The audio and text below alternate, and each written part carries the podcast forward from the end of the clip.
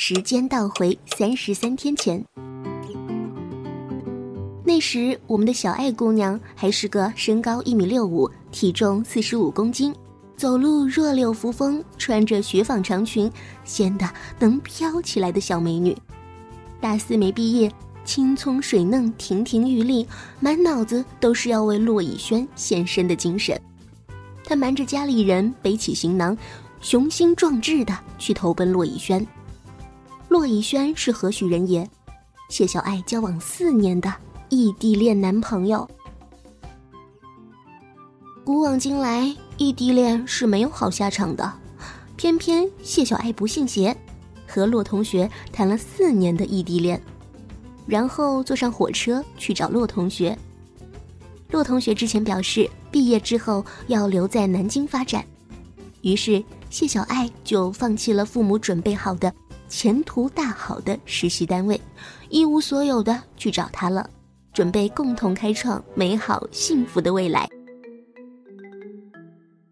他风尘仆仆千里迢迢来投奔自己设想的光明前程，却看到骆以轩正拉着一个妹子的手，你一口我一口的吃烤贡丸，光天化日，实在不堪入目。谢小爱一伤心，这嘴也没节制了。不想见人，就躲在宿舍里吃喝睡。谢小爱失恋第三十三天，胖了三十三斤。班长通知一个月后要举行婚礼，不行，她不能这副模样去见骆以轩。谢小爱想了一晚上，然后做了第二件蠢事。他在学校论坛上发了一个帖子，寻找王小贱。他看了部电影《失恋三十三天》，里面的王小贱毒舌嘴贱，充满战斗力。他现在就需要这么个说话夹枪带棒、瞬间让人血槽清空的家伙来羞辱自己。对，就在过去的一分三十三秒，谢小爱决定减肥，头可断，血可流，尊严必须有。他要把这三十三斤赘肉一刀一刀割出去。帖子的最后一句，谢小爱自暴自弃说：“若减肥成功，无以回报，要不嫌弃，以身相许。”怎么说？大学四年，谢小爱也被追了四年，号称外国语学院最难追的女孩，没人咬得动，硬得跟望夫石似的。帖子一出，惊起无数蛤蟆。不过，在看了谢小爱如今的尊容之后，纷纷敬而远之。世态炎凉啊！谢小爱这才知道，自己闹出多大的笑话。她心灰意冷地删了帖子，觉得自取其辱。有人拍门，她挪着笨重的身子去开门，看到徐老妖在背后横眉冷对，看了他好一会儿，吐出三个字：“够虐的。”徐老妖是谁？是朵不输于王小贱的奇葩，原名徐雪峰，因为作风诡异，不按常理出牌，江湖人称徐老妖。四年前开学报道第一天，徐老妖正在卖电话卡，正推销的起劲儿呢，后背被拍了一下，他一回头对上谢小爱青春美貌的笑脸，徐老妖那时就一个感觉，哦的神呀！他立马放下卖卡大业，把谢小爱送到女生宿舍楼，并成功的推销了一张电话卡，连打听号码都省了。接下来开始路遥知马力，日久见人心的追求大业。奈何谢小爱同学是个天然呆，只当他是大碗喝酒、大块吃肉的哥们儿。终于，在一个雷电交加、大雨倾盆的晚上，徐老幺按耐不住，跑到女生楼下大喊。谢小爱，那天正好是十一月十一号，有名的光棍节，网络上都叫嚣着要脱单了。谢小爱哭着说：“对不起，我有骆以轩了。”徐老幺看着谢小爱的胖脸，不断摇头。我说：“谢小爱，你胖了，难道连智商都被脂肪挤光了吗？”现在做事儿这么没脑子。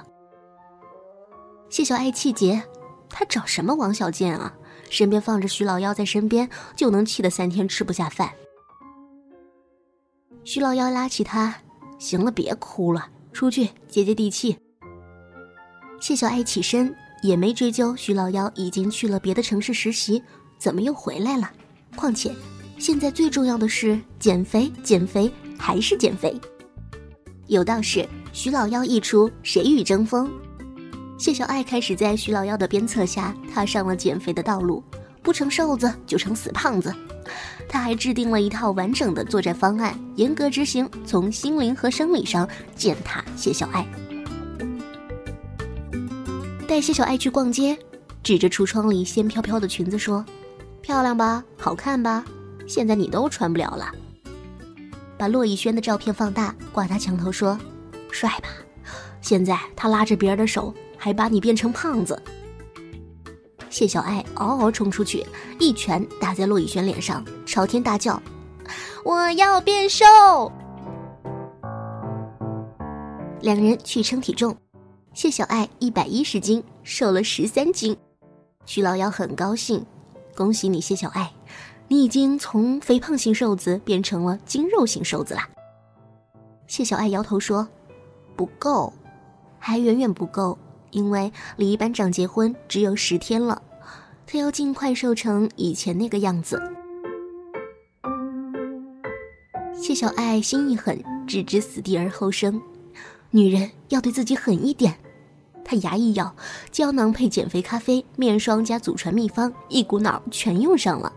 然后呢，又做了一百个仰卧起坐，往床上一躺，就美美的想啊：一觉醒来变瘦子，一觉醒来变瘦子。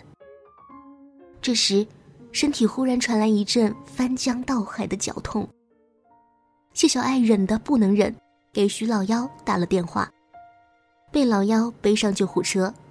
谢小爱捂住眼睛，眼泪顺着指缝流下。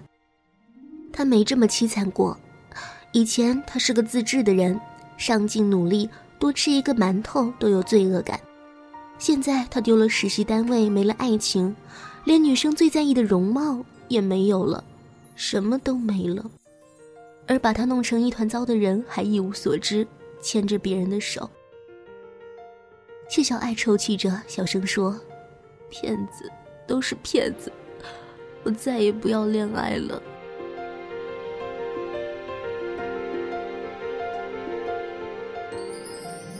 谢小爱食物中毒，两天后，徐老幺削着苹果，一边吃一边骂。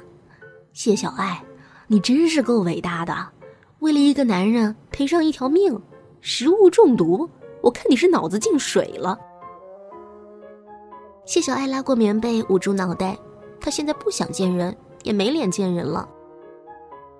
悟了一会儿，他觉得奇怪，世界怎么这么清静呢？他探出头，看到一个最不想看到的人，骆以轩。面容憔悴，一脸悲伤的望着他。谢小爱发出一声惨叫，以迅雷不及掩耳之势窜了出去。谢小爱跑了，她不敢面对骆以轩，她怒气冲冲的找到徐老幺，开口就质问：“是不是你告诉洛以轩的？”徐老幺点头。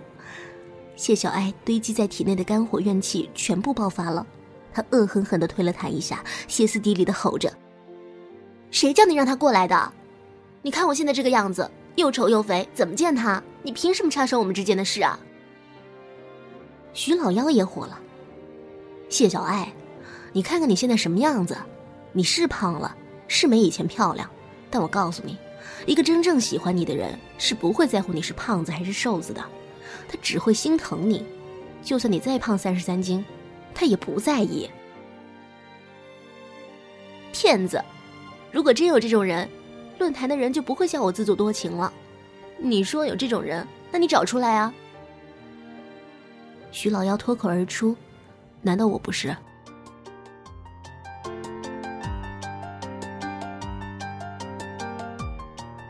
话一说出口，两人都吓了一跳。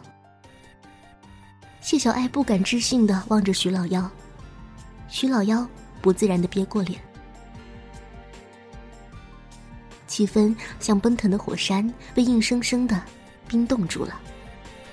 谢小爱瞪大眼睛，退后一步，喃喃道：“你说过不喜欢我，只当我是朋友的。”徐老幺看着他，颓废的走开。我也希望只当你是朋友。这世界，有些事情总是不受控制的，比如喜欢一个人的心情。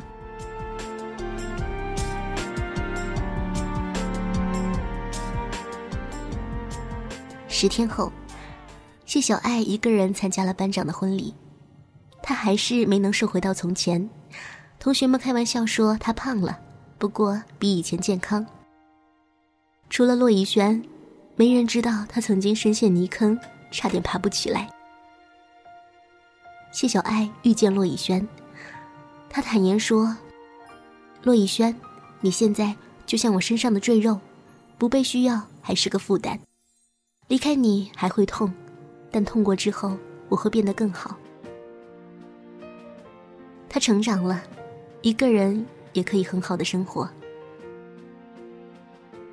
徐老要来告别，他实习一半跑了，老板要扒了他的皮，他得赶紧回去。